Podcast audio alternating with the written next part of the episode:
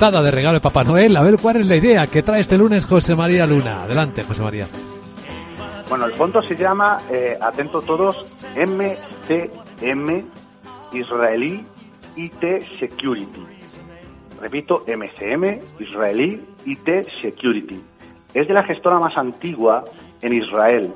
La gestora es Migdal. Es un fondo que invierte en el sector de la ciberseguridad. Israel, después de Estados Unidos, es el país que más gasta precisamente en todo el tema de ciberataques. Yo creo que las razones son bastante obvias y sobra de explicarlas.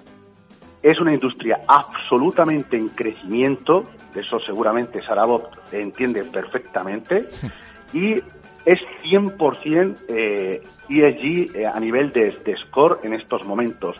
Evidentemente este año el resultado es muy negativo, estamos hablando de un fondo que cae más de un 25% por el, todo el tema de la tecnología, todo el tema del growth que, ha sufrido y que probablemente pueda seguir sufriendo, pero es una idea, yo son ideas que traigo toda la semana, no recomendaciones, son ideas para que ustedes la estudien, la idoneidad o no idoneidad en su cartera, pero una idea muy interesante de cara al futuro y quizás no tan lejano, sobre todo en una industria, repito, en crecimiento y donde Israel, bueno, pues invierte muchísimo dinero. De ahí ese fondo de la gestora Migdal, muy poco conocido, pero para los oyentes de Capital Radio creo que es un regalo que nos adelantamos un poco a, a Papá Noel. Muy interesante.